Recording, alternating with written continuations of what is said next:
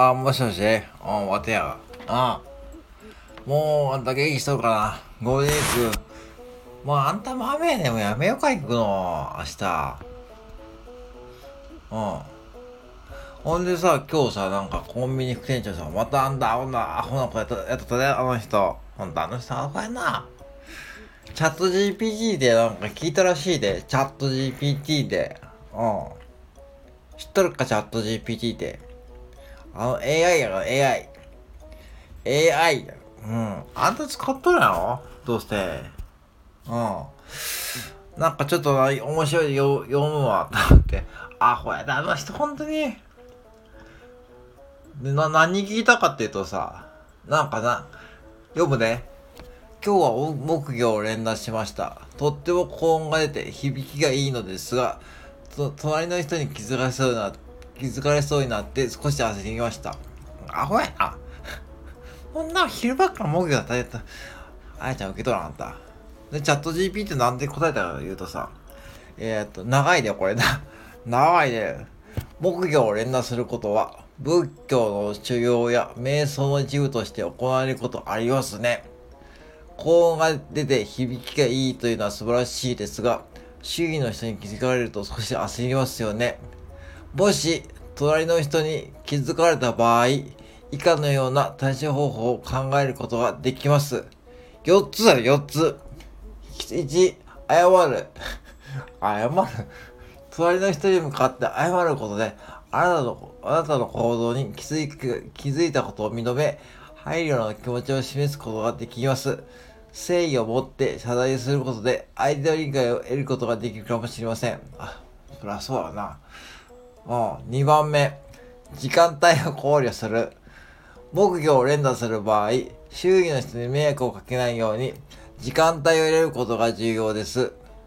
特に夜間、夜間や焦燥は、騒音が周囲に伝わりやすくなるため、注意が必要です。あ当たり前や。当たり前やな。あやちゃん受け取らなかった。3番目、音量を調整する。音量を調整することで、周囲に響きすぎないようにすることができます。特に集合住宅や共有ス、共有スペースやも、共有スペースってあった？他の人の迷惑にならないように気をつけましょう。あんた共有スペースでも、もう葬式の時ぐらいやな、もん。えっ、と、4番目、音を遮る。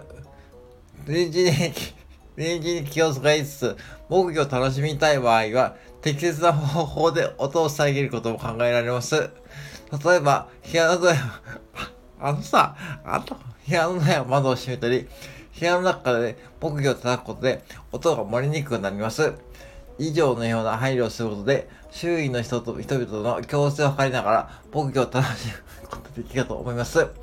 やってさ、あんたこれ、うん。あんたさ、これでもチャット GPT があれやで、あの、うん、なんか5分、1分ぐらいでこれ答えらっしゃるしは、うん、もうなんか、あの、本当に、なんか使い方、これ、賢いな、チャット GPT ってなんか、あの、これ誰が入ってるの？これもう、あの、斎藤清六とかあんなんじゃ入ってないんだな。知ってるか？さ、あいちゃ、あいちゃ斎藤清六って知っとるあんた。知らんやろ、あんた。うん、伝説のコメディアンやからな、あの、うん、金どこに寝とった金ちゃんの、確か、うん、良い子悪い子普通の子やったから、なんか出とったよな。あんた知ってるやろ、あんた。うん。斎藤清六。うん。うん。今何やっとるか知らんけど。うん。そんな感じの人が入っとるんじゃないの？これ。賢いなんか。あんたの使ってみ、これ。あやちゃん、あんたの使ってみ。あんたら、あんたら、これから AI の時代やで、あんたら。あんた AI にあんた負けてまであんたそんなチャラチャラしとったら。